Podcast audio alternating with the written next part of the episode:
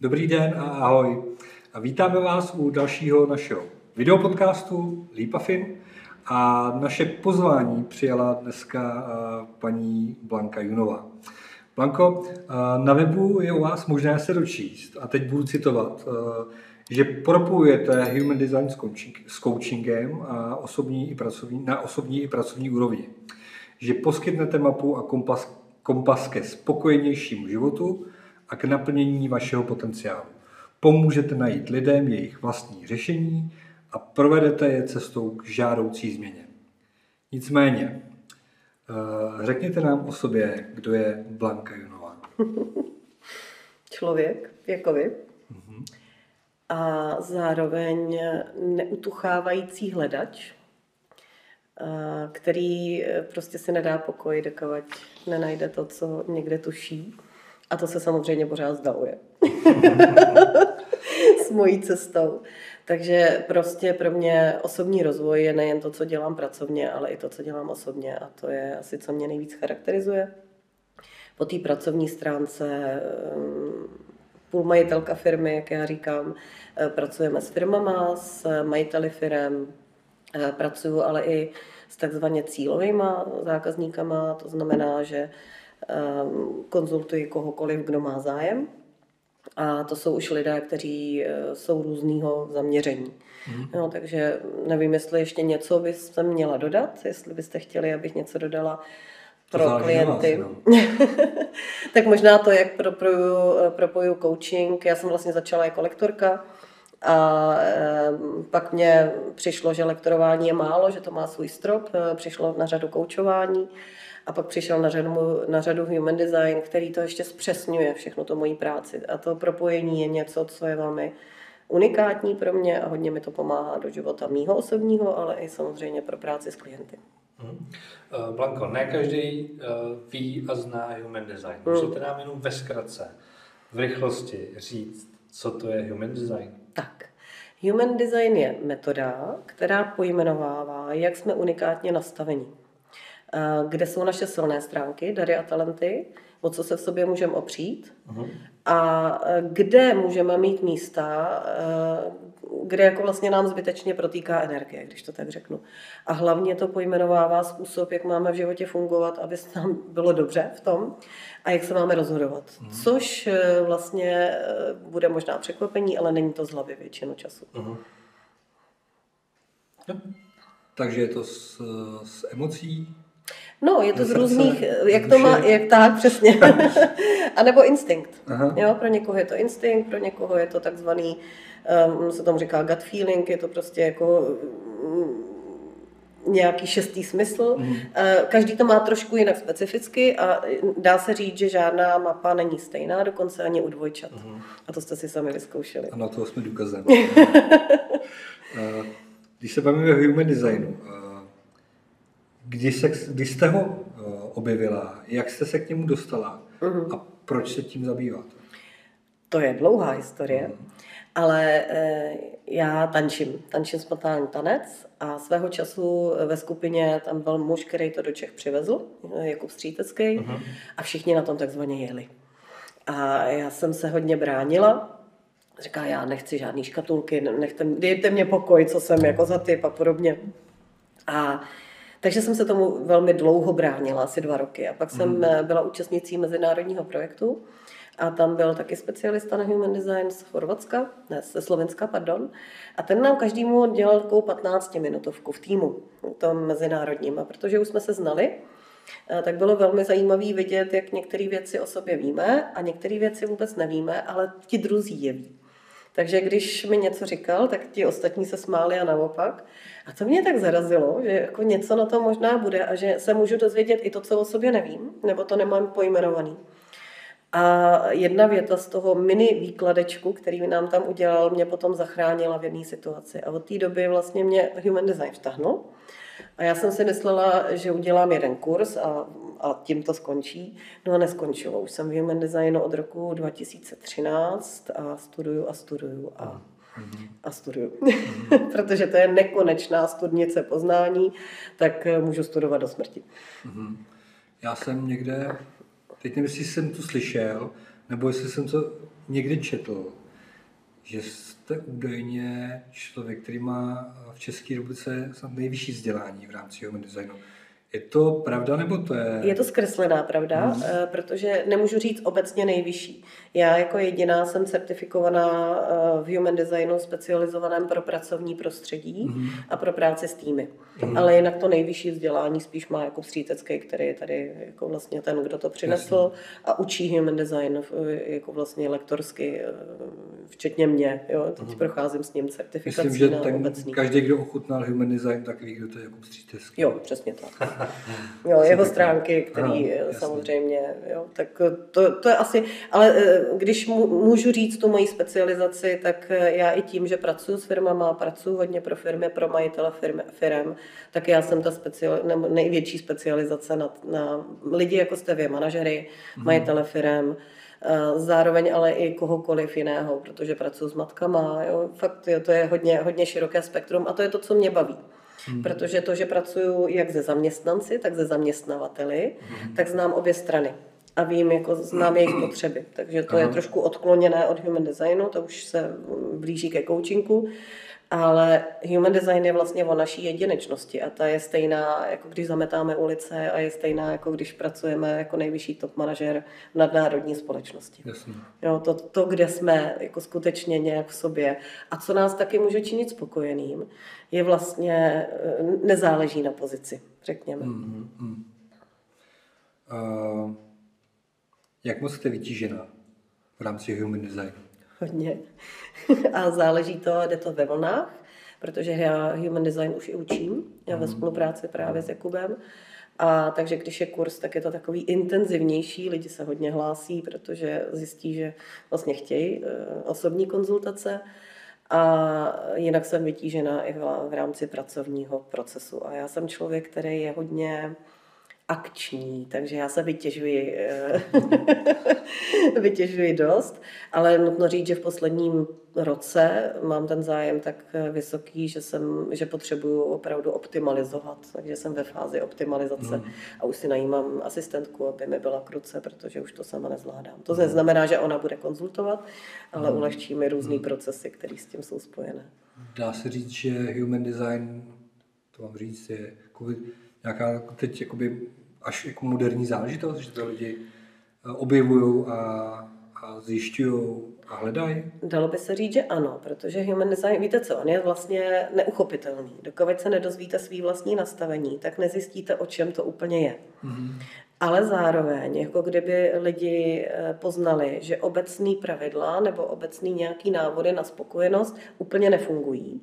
A ten zvýšený zájem, který teď my sledujeme poslední 2-3 roky, tak je obrovský. Jo? Jako vlastně, když řeknu, základní kurz Human Designu se naplňuje prostě 30 lidí 4x ročně a není vůbec problém skoro ani.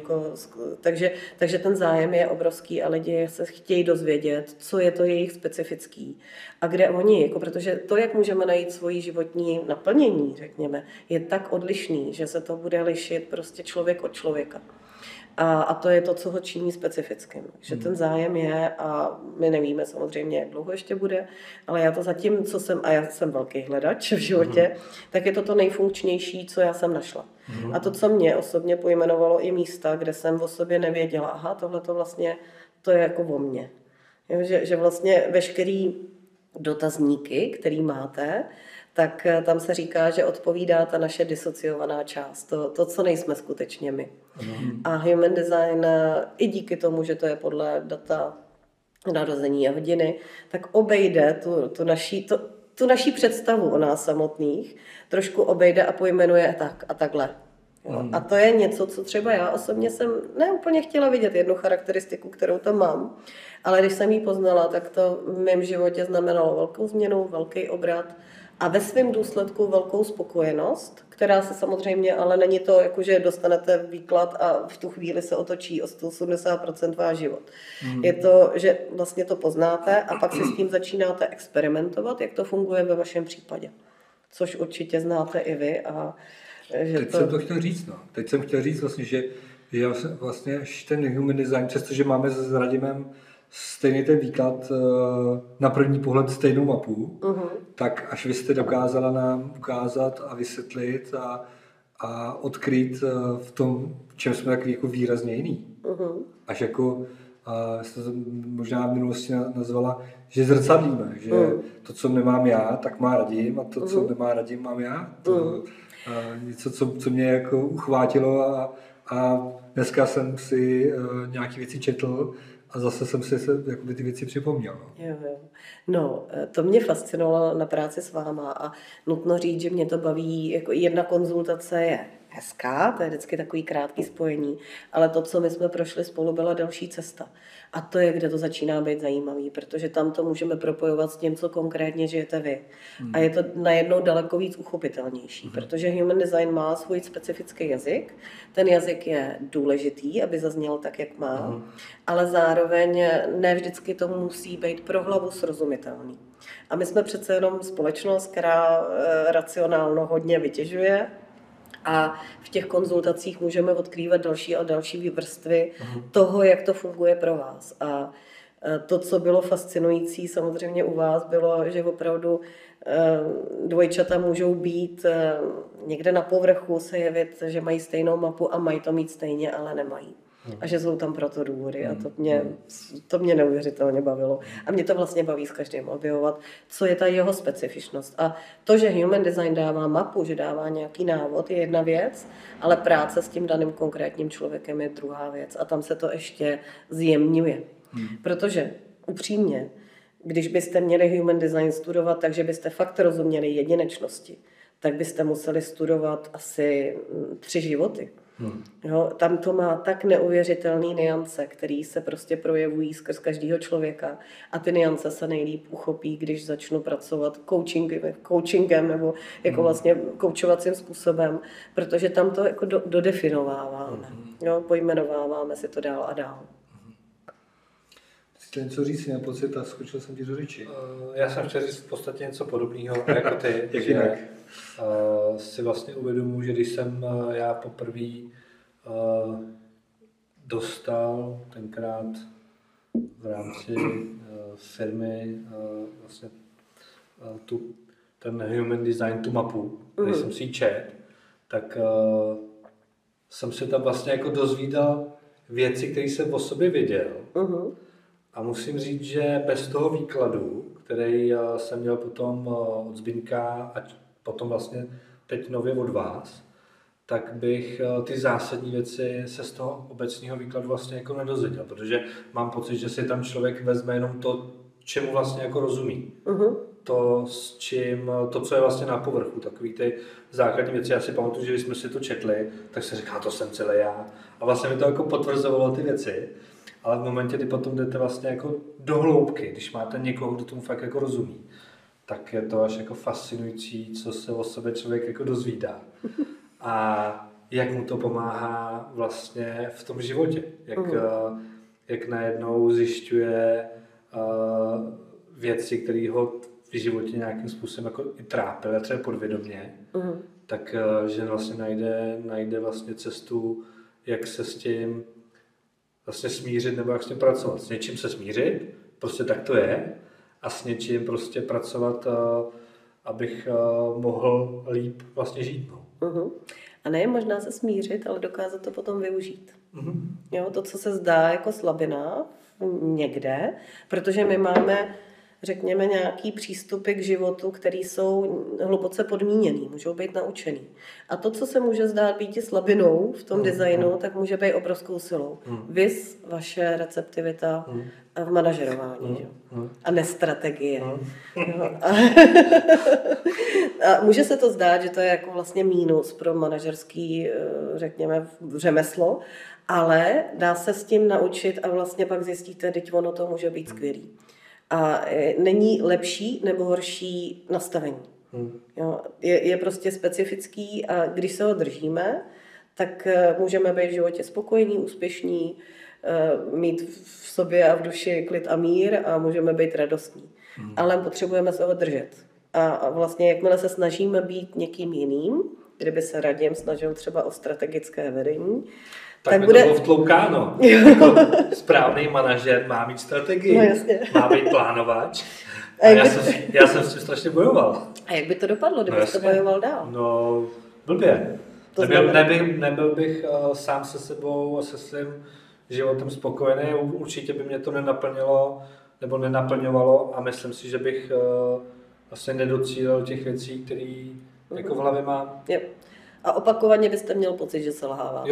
Jo, ale je to vlastně, že byste šel proti sobě a nevěděl byste, že to je vlastně v pořádku selhávat. Ano. Protože ten mustr je jeden a říká se, takhle má vypadat manažer. A to je to, co prostě potom samozřejmě pomůže, člověku se hodně uleví, když zjistí, že aha, tak já můžu být jako svůj vlastně. No, nemusím se srovnávat. Vypadáte tak hluboce zamyšleně. Já jsem si tady nějaké věci propojoval a říkal jsem si, jak je skvělý, že jsme vlastně se potkali, že jsme si vstoupili do života, protože jasně cítím, že se ty věci u nás změnějí. Mám úplně jako... To mám říct, nechci říct jiný, ale a jo, možná trošku jiný vztah a pohled na Radima. A ve spojitosti dětství, puberta, dorůstání, dospělost, teď prostě nám bude 50 příští rok, tak už jsme vlastně zase úplně někde jinde. Skoro dědové. Já jsem skoro děda. Takže vlastně tohle to vnímám a možná bych to nikdy vnímal, kdybych se s vámi nepotkal, a kdybych tomu nepřivedl Radima, kdyby jsme se nějakým způsobem jako nepropojili, tak já vnímám, že ty věci jsou pro mě teď mnohem líp uchopitelnější, než byly dřív. A mám v nich víc jasno a dokážu si víc věcí odpřemýšlet, dokážu si vybavit, proč někdy reaguju tak, jak reaguju. Nechci říct, že mám úplně klíč, ale přicházím na to. A to je ono. Jo, vlastně říká se, že trvá 7 let, než dosedneme skutečně do toho, kdo jsme, když dostaneme výklad. A můžu to ze svého života potvrdit, protože já už vlastně 10 let už to je. Takže už mám první 7letku za sebou a vím, že začala druhá, že to je znova jako jít hloubš a hloubš, až člověk fakt dosedne a tohle jsem já, tohle žiju a dovolím si to žít. No, bez ohledu na to, co mi říká společnost, že bych měla být jiná, tak prostě já si v tom stojím, protože mě to dělá dobře. A to je cíl. Jako vlastně my se tady, že jo, vy jste finančníci, bavíme se o finančním gramotnosti, hojnosti, ale vlastně ta hojnost je pro mě velmi širokospektrální záležitost. Je to hojnost ve vztazích a vy mluvíte o bratrském vztahu, jo, což je jedna hojnost. Je to hojnost v sobě sama. To znamená, jsme opravdu naplnění tím, co děláme, jsme naplnění sami sebou, jsme úplně v souladu. To je hojnost, která se týká nás osobně. A pak samozřejmě jsou mnohé jiné hojnosti v životě. A jenom, jak jste říkal, že jako děkujete za náhodu, tak v Human Designu se říká, že když se skutečně sladíte sám se sebou, tak pak se odstnete na těch správných místech a poznáte ty lidi, který poznat máte. A který prostě tu vaši cestu tvoří. A to je něco, v co já už hluboce věřím, začínám to žít, někdy ještě mám své úlety, že něco se ještě neúplně povede, ale cítím to, když se to daří, tak je z toho obrovská radost, z té spolupráce. A to je třeba spolupráce nás, já jsem prostě přesvědčená, že jsme se potkat měli a že prostě takhle to mělo být. Takže. A pak to je má ty překvapivé výsledky v tom, jakože vlastně, já jsem netušila, že budeme jednou sedět a točit tady podcast. Ani mi ne. Pardon. Jak to. No, takže jo, a to může být vlastně potom velmi tvořivý.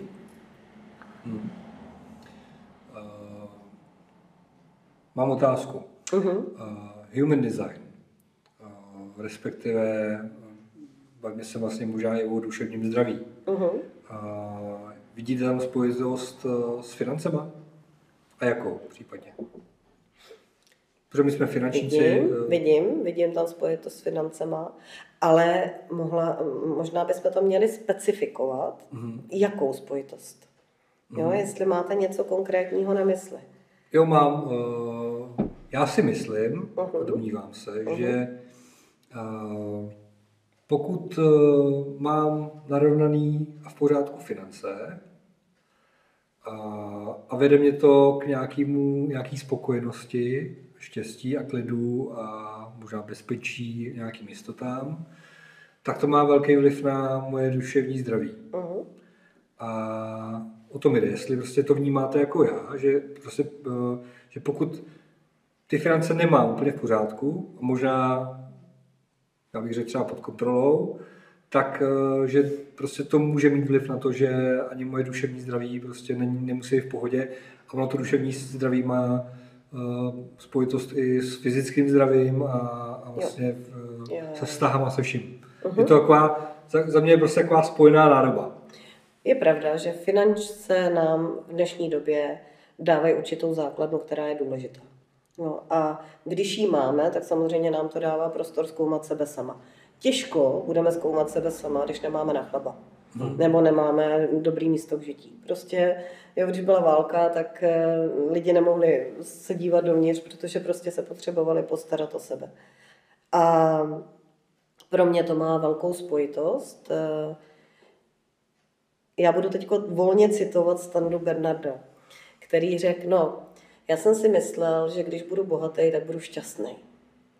A ono, ty finance, když jich dosáhl, tak poznal, že to vlastně nezajišťuje štěstí.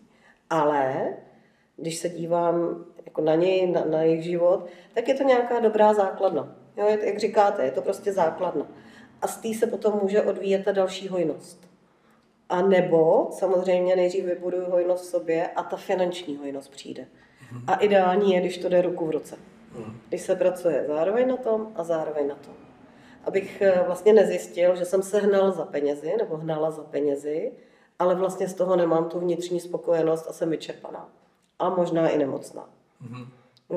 Pak peníze nedávají smysl. A znám mnoho podnikatelů, kteří si zatím šli, ale mají rozbořený rodiny, rozbořený vztahy a mají rozbořený zdraví. A pak to není skutečná hojnost. Jo, já vždycky říkám, pojďme se podívat na to, aby jsme byli v životě spokojení. Až budeme jednou odcházet, že řekneme, jo, dobrý. Prostě bylo to tak, jak to mělo být a já jsem s tím úplně srovnaný. A tohle to je něco, co mě drží, co vlastně říkám, dobře, a pojďme se dívat už teď, jak si to můžeme vytvořit. Já měl na mysli ještě možná trošku něco jiného. Já jsem na mysli to, že nemusí být to jako za tím, že se honím za penězma, že chci být bohatý, ale že to je spíš o tom pracovat se svýma penězma, který měním potažmo svůj čas za peníze v dnešní době, tak abych se k nim choval tak, aby to bylo v souladu s tím mým fungováním, abych ano měl na ten chleba, abych měl na to, co si chci v životě splnit, a ideálně možná si ty věci i plánovat finančně, aby mě to nějakým způsobem nestresovalo. Takže nemyslím tím, že jenom ty podnikatelé, že se honí za penězma a pak je to, že mají rozbořený ty rodiny, ale že to jsou obyčejní vlastně lidé, kteří chodí do toho zaměstnání, vydělávají ty peníze, ale nemají ty peníze v pořádku. To znamená, že často žijou na dluh a tak dále. Můžeme vymyslet spoustu příkladů a pak to souvisí s tím, že ty lidi nejsou úplně šťastní. Jo, ale řekla bych, že tohle to jde i nad rámec human designu, že vlastně to jde na nějaké kolektivní zranění, které jsou ohledně peněz a financí. Že máme mnoho kolektivních zranění ohledně prostě peněz. A vždycky, když má někdo problém s financema, tak bych se dívala na kontext toho života, nejenom na ty finance, ale vlastně proč, co se děje, co vlastně se dělo ve společnosti, když člověk byl bohatý nebo chudý a podobně. Ale souhlasím, že to dává pevnou základnu, buď to dělat sám, protože ne vždycky musíme mít jako vlastně svoje finance pod kontrolou my sami. Můžeme skutečně, já jsem člověk, který až tak nepotřebuje mít pod kontrolou. Mm-hmm. Já vlastně vím, že oni se nás sami řídí, nebo mám někoho, jako vy, aha, kdo mi je řídí. A já třeba dle svého nastavení nemusím mít svý finance pod kontrolou, ale potřebuji mít tu základnu. Mm-hmm. A potřebuji vědět, že do té banky sahnu a mám. Mm-hmm, jo, a to mi dělá dobře. Mm-hmm. A když mi někdo řekne, jo, jako tohle třeba je kolega, který řekne, jo, no to máme, no to jako v pohodě, a, tak to je pro mě důležitý. Mm-hmm. Ale ne vždycky to já musím mít pod kontrolou jako Blanka. Mm-hmm. No, ale já nevím, jestli si rozumíme. Jo. Myslím si, že někde jako se mírně míme a někde je to to společný, že jako se shodneme na tom, že je to dobrá stabilní základna, o kterou je dobrý pečovat. Mm-hmm. Stejně jako o svoje zdraví, stejně jako o svoji spokojenost. Jo, prostě ta péče o to. Teď to sedlo, ta péče. Jo. Pečovat ty peníze tak, aby to vedlo k tomu, že já jsem třeba v životě v klidu. Jo, přesně. Tak to je to, čemu jsme se chtěli dopracovat. Tak, jasný. Já možná teda, Blanko, navážu na Rosťovu. Protože jak jste si tady teď povídali o tom vztahu k penězům, jak s nimi pracovat, nepracovat, tak já si pamatuju, že v některých našich setkáních i na tohle téma jsme mluvili. A já vnímám to, že ten vztah k těm penězům může souviset s nějakýma našimi jako traumatama, nebo s tím, že někdo má strach z toho, že bude mít nedostatek, někdo to má úplně naopak. Mám pocit, že některé věci si možná vlastně neseme jako z generace na generaci. Je to tak? Je to tak. Dokonce můžeme mít strach z úspěchu, mm-hmm, protože někde přesně neseme si nějaké přesvědčení, který vlastně říká, ty nemůžeš být úspěšný, z mnoha důvodů to může být. Někde si neseme strachy, a to i strachy z toho, co chceme. Takže to je paradoxní, že jako vlastně všichni by si určitě přáli být bohatí, úspěšní, ale nějaká část v nás může mít z té bohatosti a úspěšnosti strach. A je to dobré se na to podívat. No, jako řekněme, není to něco, ta ochota to vidět je klíč.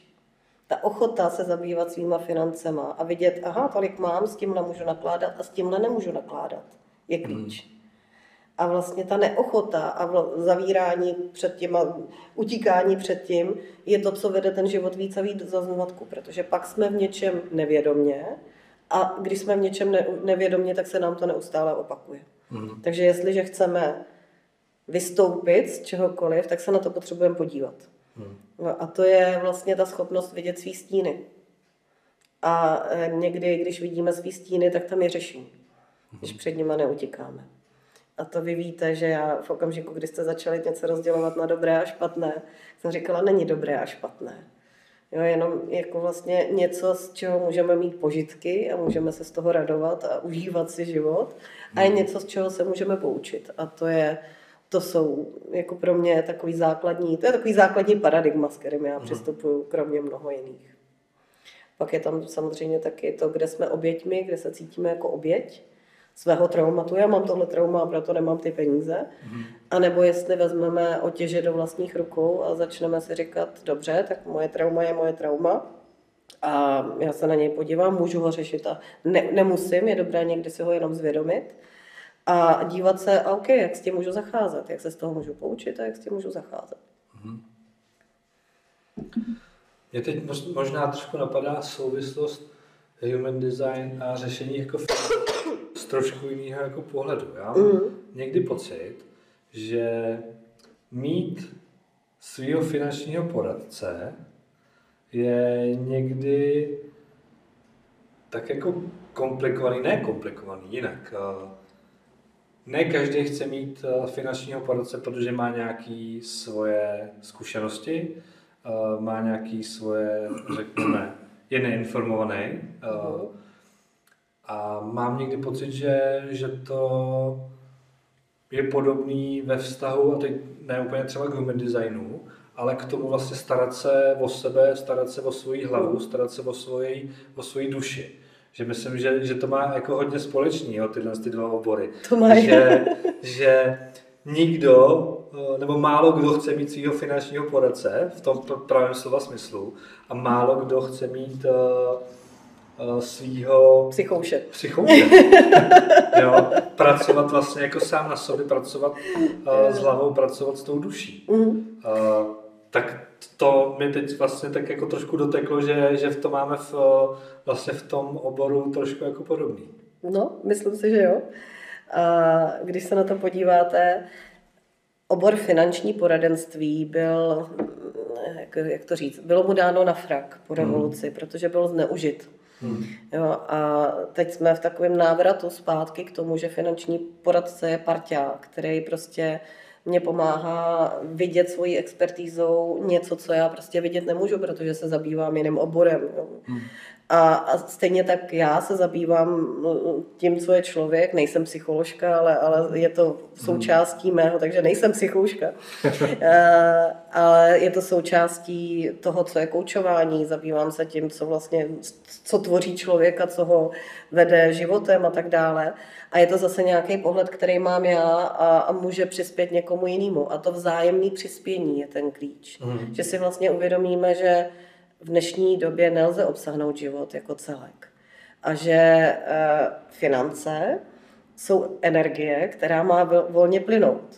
Jo? Že vlastně já zaplatím vám za vaše služby, vy zaplatíte zase někomu za služby někoho jiného a to je to, kde vlastně je radost, protože to není stagnující energie. Není to o tom ujistit se, že tady mám 50 000 a ty tady budu mít ještě za 10 let. Jo, já nevím. Ale je to to, aby jsme se vzájemně podporovali v tom, co má skutečně smysl a co nás naplňuje smyslem. A to, co, kde si řekneme, jo, život je dobrý, život je prostě fajn a stojí za toho žít. A nevím, jestli znáte, je to pohádka Vánoční příběh, jak ten starý chlapík si sedí na těch penězích a ta jeho zkušenost je, že vlastně ho to nečiní šťastným, ale neví to, dokud nepřijde nějaká životní okolnost, která mu otevře oči. A to je to samé. A samozřejmě muži mají nejvíc problém jít někam, kde třeba někdo rozebírá, jak jsou nastaveni, nebo protože si myslí vlastně, a to mužský paradigma je, ty to máš zvládnout sám. A pokud to nezvládneš, tak jsi slaboch. Jo, protože se neumíš poradit se svým životem. A to je něco, co je vlastně tou největší překážkou mužů, aby se skutečně začali rozvíjet a šli ke své hojnosti. Protože upřímně, když člověk je zaměřený na finančnictví, tak už nemůže obsáhnout to, co obsahnu já. Jo? A má to nějaký strop. Vy se můžete jako o sebe postarat vevnitř do nějakého stropu. Ale pak začnete narážet opakovaně na ty stejné hranice a vlastně nemůžete je překročit sami a to je, kde někdo zvenčí vám je pomůže překročit a vy můžete se posunout zase dál. Stejně jako já, když bych narážela na svůj finanční strop a neumím najít tu cestičku ven, protože prostě jsem zvyklá na tohletu hranici, tak potřebuji někoho jiného, aby mi otevřel oči a řekl, hele, ale tady to je možný. A to je to, kde si myslím, že máme hodně práce nejen v tom, co děláme, aby jsme to dělali my nejlíp, jak umíme, ale vlastně i ukazovali světu, že to může být k užitku. A vlastně to, co jsem si zvolila já to ukazuju světu tím, co dělám a jak to dělám. Nechci přesvědčovat někoho, že to má smysl, pokud ten smysl nechce vidět. Tak to mám společný. Určitě. Jo, a já v tom vidím velkou naději, když jsem pracovala s váma a viděla vaši míru ochoty opravdu na sobě makat, tak velkou naději jít za ten povrchní rámec toho finančního poradenství, protože pak jste pro ty lidi skutečně parťáky. A není to jenom přijít a prodat pojištění, nebo já nevím, prodat hypotéku, cokoliv a vydělat na tom. Je to jako vlastně, jakmile člověk se začne zabývat smyslem života, nebo to, co mu dělá radost, tak zjistí, že většinou to není jenom povrchní úspěch. A že každý tam, aby jsme byli naplnění tím, co děláme, tak každý má trošičku jiný způsob naplněnosti nebo cestu k té naplněnosti, ale že většinou jde za ten výdělek. A to začínám sledovat stejně jako začínám sledovat ten výdělek, tak začínám sledovat to naplnění se skrze spolupráci. Jo. Takže tak asi. To je hezký. Tak. Bavili jsme se o hojnosti. Uh-huh. Mě, když jste mluvila, tak mě napadaly jakoby ty myšlenky, hojnost. A vlastně možná to má zase spojitost s tím, jak jste mluvila třeba o tom podnikateli, který se hodí za penízi. Zmínila jste vlastně i toho podnikatele, který vlastně vydělal peníze a nebyl šťastný. Uh-huh. Že vlastně to souvisí s tím, že zase pokud se za něčím ženu, tak pokud mám naplněný ty peníze, že mám ty peníze, jsem bohatý, ale nemám naplněný to svoje duševní potěšení, tak to prostě s tím takhle. Tak to s tím souvisí a nebudu šťastný. Zároveň pokud budu mít naplněný ty svoje duševní věci, ale nebudu mít peníze, tak taky nebudu šťastný. Ne. Že vlastně to jsou váhy, které prostě musí být vyrovnaný, protože ani jedno prostě, pokud budu někde 0 a někde 100, tak to prostě nemůže fungovat a vlastně budu v tom, já si dokážu představit já si ani nedokážu představit, že by mě tohle to postihlo. Mám z toho divný pocit, že najednou, že budu mít ty prachy, budu ten boháč, ale všichni mě opustí a budu sám a nebudu mít ty vztahy a nebudu mít to potěšení a tak dále. Smutný konec, řekněme. Nebo smutné poznání, ale taky poznání. Takže ta hojnost je vlastně ta peněžní, ale i ta duševní. Jo, jo. Řekla bych, že je to jako když stavíte dům s partnerkou, s ženou, a teď si sníte, jak to bude krásný, až budete mít postavený ten dům, tak ten život bude krásný. Mm. Ale vlastně úplně přehlížíte to, že ten vztah má nějaké rezervy. A potom, když dostavíte dům, tak zjistíte, že ale dům to nepořešil. Mm. Jo, je to stejný s těma penězma, je to stejný s tím jako s duševním rozvojem a sebenaplněním. Já si můžu jako říkat, jak to bude krásný, až budu duševně rozvinutá, ale když nebudu mít peníze, tak budu opakovaně narážet. A třeba můžu být v pohodě. Jo? Někdo žije v domečku někde, stačí mu málo a je tak spokojený. A to je v pořádku si říct, že můžu být spokojena s málem. A je taky v pořádku si říct, ne, já chci mít peníze. No, a chci jich mít hodně a třeba u mě je to tak, já chci mít peníze a těším se na den, kdy budu moc hodně rozdávat. Kdy na tom budu tahlík finančně dobře, že budu fakt moc dávat někam, kde já vidím, že je to potřeba a skrze mě ty peníze potečou tam, kam je to potřeba. No, takže je opravdu mnoho druhů spokojenosti a důležitý je najít si, v čem já budu spokojená nebo v čem já budu naplněná. No, že to, co mě přinese, ten svatý grál, za kterým se všichni ženeme. A to, co je to paradigma, nám říká tak. A svatý grál je mít bazén, 2 auta, vilu, ženu určitého střiženého formátu a 2 děti. Ideálně. A tohle to máme jako svoji představu, že tohle by nás mělo naplnit. A pak tam dojdeme a říkáme, a jako živote, to je všechno? Jo? A najednou zjišťujeme, no jo, ale... Co teď? A začneme hledat to svoje. To, co je opravdu to naše. Protože si uvědomíme, že to, čeho jsme dosáhli často, tak bylo vytvořené tou společností. Jo? A já jsem měla v životě štěstí, protože si pamatuju na okamžik, kdy mi bylo 13 let a paní učitelka se nás zeptala, a co bude, až bude rok 2000? Já jsem si tak hlavě spočítala a teď jsem říkala, aha, takže ty 2 děti, A tak opravdu to bylo takhle. A pak mě život zavál úplně jinam, díky tomu, že byla revoluce, naštěstí, a zaplať pámbu. Jo, a zaválo mě to do světa a já jsem poznala, že to může být i jinak. Poznala jsem jiný modely a to mě obrovsky obohatilo. Jo, a teď vím, že ten model, díky Human Designu vidím, že ten model je jiný. Jo, jako vlastně, jak tady my sedíme, každý může mít jiný model štěstí. Může se v něčem podobat, v něčem lišit, někdo ho může mít úplně obráceně. A to je vlastně to smysluplný a zábavný. Já myslím, že ho máme každý, jako přesto, že jsme dvojčata, tak každý ho máme někdy jinde. Taky si myslím, že to prostě bude. Jo, a dovolit si to. Dovolit si to, že takhle to mám já, takhle to máš ty a nemusíme se hádat, co je lepší. Nebo se přesvědčovat, že bychom měli žít životy někoho jiného. A vlastně i Human Design vede k vytvoření prostoru pro to, ať to máme, jak to máme. Jo, a to je základna jako vlastně těch vztahů, které jsou svobodný, naplňující vzájemně. A ideálně, kdyby to takhle jsme si dovolili všichni, že jo? Protože pak je to ideál. Ale to je něco, kde řekněme, jsme na cestě k ideálu. A ne, není to o dosažení dokonalosti, ale o tom, že prostě se díváme jenom, kde život si můžeme učinit zase o trošku spokojenější. Já možná dotaz zase trošku také jako víc všeobecný. Možná se vrátit trošku víc na začátek toho dnešního podcastu. Vy jste říkala, že jste dneska hodně vytížená. A já třeba sám za sebe mám pocit, že kdybychom se neznali se Zbiňkem Mátlem, který k Human Designu přičich, který je z Prahy, tak já si troufnu říct, že tady o něm nikdo neví. Jestli dneska mluví někdo o Human Designu, tak jsme to my v rámci našeho týmu.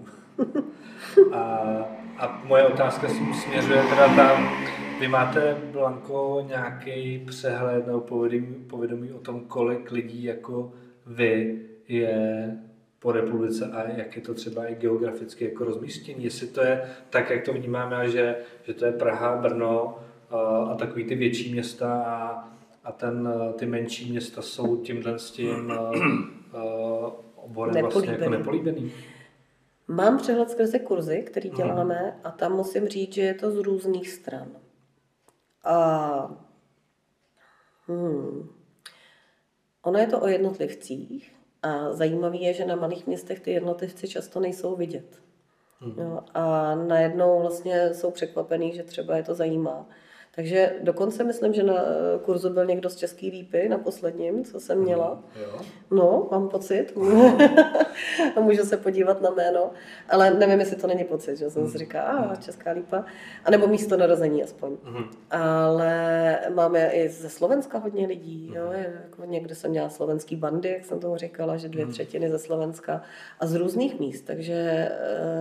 Protože Human Design je online, tak to vlastně ani tak moc, nebo často může fungovat online velmi dobře, tak to místní zasazení není až tak důležitý. Jo, protože na tom online, a to jste sami zažili, je to stejně kvalitní a může to být stejně kvalitní jako potom vlastně osobně. Jo, až mě to překvapilo. Jo. Fakt, když jsme se viděli poprvé, tak já jsem vlastně mluvil o tom, že preferuju ty osobní setkání, že si potřebuji vlastně nacítit toho člověka a vlastně jsme se, dneska se vlastně vidíme po druhý takhle osobně, ale přitom za sebou máme jako spoustu práce, takže mě to až jako překvapilo. Jo, přesně no. A tak pro vás dva zrovna je důležitý ten fyzický kontakt, aspoň poprvý a pak může být online. Jo, takže každý to tak nepotřebuje jako vy, někdo může být online na začátku, pro vás to bylo důležité se potkat a já jsem moc ráda. Ale jo, přesně. Je to, a víte co, profesionálů v Čechách na ty osobní výklady, ne na ty firemní a jako pracovní, tak začíná být víc a víc, protože víc lidí to přitahuje a začínají to studovat. Jo, bych řekla, že jsem byla jedna z prvních, nebo druhá vlna, jo, ale z té první vlny se tomu profesionálně nevěnuje moc lidí, takže jako vlastně my jsme taková ta stará parta lidí, kteří byli průkopníci a to tenkrát, když já jsem začínala, tak to zdaleka nebylo ještě tak populární a jak víme, tak ta popularita není ještě úplně 100% a ani možná nemusí být, jo, jako vlastně je to Human Design stejně jako každá jiná metoda je pro lidi, kterým to dává smysl. A to nemusí být všichni. To prostě, komu to dává smysl, tomu to pomůže, komu to nedává smysl, tak to stejně nepomůže. No, proto a zase lepší, to je podle mě jako to pramení z těch informací, které vlastně jako dostanu. Pokud tomu dám šanci dozvědět se o tom něco víc, tak jako o tom, že finanční poradci nejsou jenom prodejci, tak tím můžu prostě jako hodně získat. Aspoň já to tak jako vnímám. Jo. Že mě Human Design do života dal strašně moc. A je to o vaší ochotě otevřít svou hlavu a vzít jiný paradigma než ty vaše. My lidi jsme takový hodně charakteristický tím, že chceme mít život pod kontrolou. A máme pocit, že když ho budeme mít pod kontrolou, tak bude navždy bezpečným. Mm-hmm. A to se týká i myšlenek. Jo. Můj život funguje takhle a já jsem přesvědčený o tom a Human Design do toho nezapadá, a takže se mu vůbec neotevřu, tak je to prostě výraz nějakého omezení, řekněme, kdy jako ano, já můžu žít, ale musím počítat s tím, že třeba když nebudu otevřený jiným vlivům nebo něčemu, tak můj život zůstane takový, jaký je dnes. Mm-hmm. No a nějak se moc asi nezmění nebo se nebude rozvíjet kupředu. Mm. A já si potom musím říct sama za sebe a chci to, aby zůstal takový jako dnes a někdy je odpověď ano. No a to je v pořádku a pak je to samozřejmě OK. A když ale je odpověď ne, tak je, co udělám pro to, aby se změnil. No. Mm. A to je stejný, jako vy jako finanční poradci sebou tahnete ten, řekněme, image, co mají finanční poradci a těžko budete přesvědčovat lidi, kteří nechtějí být přesvědčení, že to může být i jinak. Mm. Jo. No, ale zároveň jsou lidi, kteří pomaličku, lidi se potřebují přesvědčit, že to myslíte vážně. Že to, co děláte opravdu srdcem a neděláte to jenom jako krátkodobý nějaký image nebo něco, ale že jste to skutečně vy. A že to děláte nejen proto, že to je, já nevím, hezký marketing, když to tak řeknu, ale že to děláte, protože vy to tak chcete, protože vás to činí spokojenými, vám to dává smysl, to je asi to nejdůležitější. A pak tomu lidi pomalu jsou ochotní věřit. Ale jestliže se někde zklamou, což se spálili v mnoha finančních poradcích, já jsem toho důkazem. Já taky. Tak pak se samozřejmě ta důvěra, jakmile se jednou pokazí, tak se velmi těžko obnovuje. A je potřeba dát lidem čas, protože zase opravdu je pochopitelný, že důvěra jednou zklamaná se musí prostě 3krát převážit, aby zase člověk byl ochoten věřit a říct si, ano, má to smysl. No, nemáme to jednoduchý. Nemáme. A zároveň je to krásná výzva a je to zábavný. Jo, a není to o tom nutit někoho nebo přesvědčovat. Je nabízet. Nabízet sebe. Ta služba není pro každýho. Prostě to je... A přitom je. Jasně. Ano. Ne každý je ochoten to přijmout a potřebuje jenom čas. Tak. Přesně tak. Je to jako když já jsem byla klientkou určitých lidí, protože i já jako koučka, jako lektorka, jako konzultantka potřebuji občas někoho, aby mě dal zase tu podporu. Není to tak, že když já jsem, jak mi říkal ze začátku, si kolega myslel, no tak ty seš jako ta, která by to měla vědět, jak na svůj život. Já říkám, ne, tady já mám taky svý omezení, které já potřebuju. Takže já jsem velmi pravidelnou klientkou taky svých kolegů a tak a teď jsem ztratila niť. Myšlenku, kde jsme byli. Já jsem k něčemu směřovala. Že i vy máte někoho... No a předtím? Jo, že jsme pro každýho, nebo nejsme pro každýho. Jo, že to bylo to pro každýho. No, tak... Že to chce čas. Jo, že někde musím dorůst do toho, abych třeba viděla, že to má smysl. A jsem ochotna do toho jít, ať už financema nebo energií, jako jenom svým časem. A vlastně ta svoboda, kterou lidem dám, nechceš, a je to v pořádku, já to tady nabízím čistě, je vlastně to, co umožní to dorůstání do té služby. Jo, a já jsem toho příkladem, já jsem jednou si řekla jedný ženě, jako kolik, která si bere za konzultaci, když mi řekla částku, tak jsem si řekla, no to ani náhodou. A za 3 roky jsem byla její klientkou. Prostě jsem dorostla. Takže ta možnost nechat dorůst. Teď vlastně jste říkal, že máte svý konzultace, tak přímě i my, když řešíme svoje finance, tak si neřídíme sami a já mám svýho finančního poradce. No vidíte. Přijde mi to jako správný. Jo, protože přesně, každý máme slepý skvrny. Jo, a ohledně svýho života jich máme nejvíc. Přesně, protože prostě už to, jako teď se natáčíme na video, mluvíme někde, už to, když se slyšíte a vidíte, tak je to takový... Kdo to je? Jo, a to je prostě ta slepá skvrna. Já se nevidím externím okem kamery, nevidím se, neslyším se externím uchem. Jasný. Jo, a je to to samé ve finančnictví, to samé v nějakém svým rozvoji, je to prostě zákonitý a je to naprosto v pořádku, že to tak je. Prostě nejsme objektivní. Jo. Tak jo.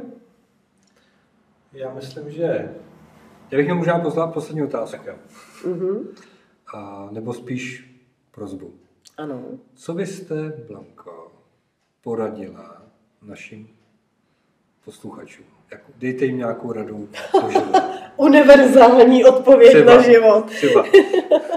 Týkající se financí nebo duševního zdraví. Běžte si za tím, co vám dává smysl. A vždycky, když vám někdo radí, když by to bylo s velmi dobrým úmyslem, tak se odvažte si dovolit, že vy jste sami sobě nejvyšší autoritou. A že jenom vy můžete skutečně vevnitř cítit, jak to máte. A že to je to důležité. Ta schopnost říct, OK, ty to máš tak, ale já se potřebuji zachovat jinak. Potřebuji jít podle sebe, protože to mě učiní skutečně spokojenou, úspěšnou a klidnou. No, a to mě přinese skutečně nějakou životní spokojenost i v situaci, kdy třeba není situace ideální, nejsou všichni ideální, není to procházka růžovým sadem. Ale nějak to jsem schopna víc dát. Takže, jestli to může být takhle. Rozhodně, děkuju. Tak já taky děkuju za pozvání. Bylo to velmi. My děkujeme za to, že jste naše pozvání přijala. A třeba zase někdy na viděnou takhle před kamerama. A vám děkujeme za pozornost. Budeme rádi, když nás budete dál sledovat. A pokud budete mít nějakou připomínku, nějaký dotaz, neváhejte napsat nějaký komentář. Tak se mějte krásně. Blanko, děkujeme. Děkuju taky. Nashledanou. Krásně, nashledanou.